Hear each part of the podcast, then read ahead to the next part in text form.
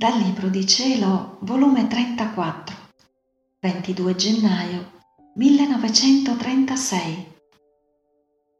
Chi vive nella divina volontà forma il teatro delle opere del suo creatore e ripete in essa la scena commovente della redenzione.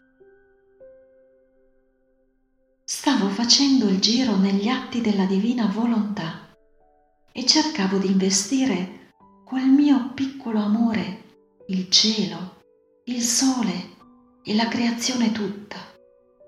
Poi giravo negli atti della redenzione ed il mio dolce Gesù chiudeva gli atti suoi in me e ripeteva le scene più commoventi per contraccambiarmi il mio piccolo amore.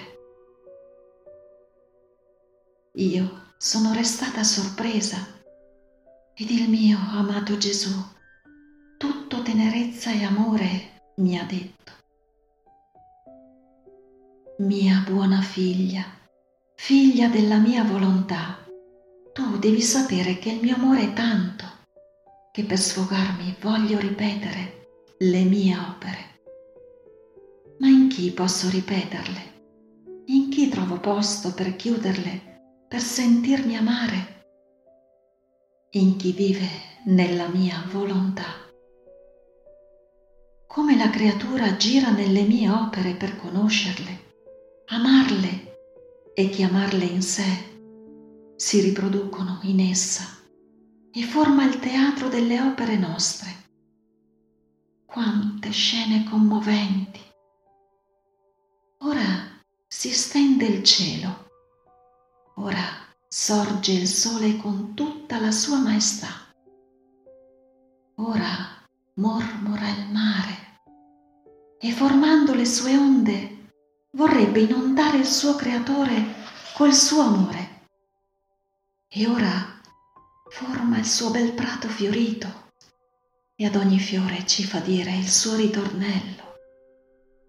Ti amo, ti glorifico, ti adoro e il tuo fiat venga a regnare sulla terra. Non vi essere che non chiami in sé per farci dire la sua storiella. Ti amo, ti amo.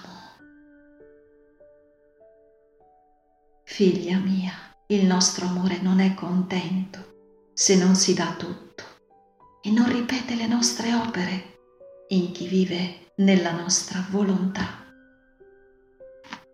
Ma non è tutto. Senti ancora. Se col girare negli atti della creazione ripete le mie opere e prendo sommo piacere diletto nell'assistere alle scene splendidissime della creazione nella creatura, quando essa gira negli atti della redenzione per farli suoi, io ripeto, la mia vita.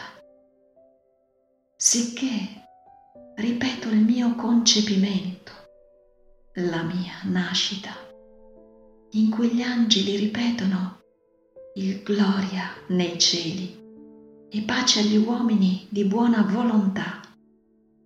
E se l'ingratitudine umana mi costringe a piangere, vado a piangere in essa, perché so che le mie lacrime saranno contraccambiate e imperlate col suo ti. Quindi passo a ripetere la mia vita, i miei passi, le mie lezioni e quando le colpe mi rinnovano le pene, la crocifissione, la morte, non la soffro mai fuori di questa creatura, ma vado in essa a soffrire le mie pene, la croce, la morte, perché essa non mi lascerà solo. Prenderà parte alle mie pene, resterà crocifissa con me e mi darà la sua vita per ricambio della mia morte. Sicché in chi vive nella mia volontà, trovo il teatro della mia vita le scene commoventi della mia infanzia e della mia passione. Trovo i cieli parlanti, i soli che mi amano, i venti che gemono d'amore per me. Insomma, tutte le cose create tengono da dirmi una parolina, un ti amo, un attestato di riconoscenza. Ma chi è che me le rende parlanti? Chi è che imbocca la voce a tutte le cose? Chi vive nella mia volontà? Essa la trasforma tanto che non vi è amore, che non si dà da fare né opere che non può ripetere in essa. Perciò queste anime si possono chiamare le sue vite viventi e le ripetitrici delle opere del loro creatore. Fiat.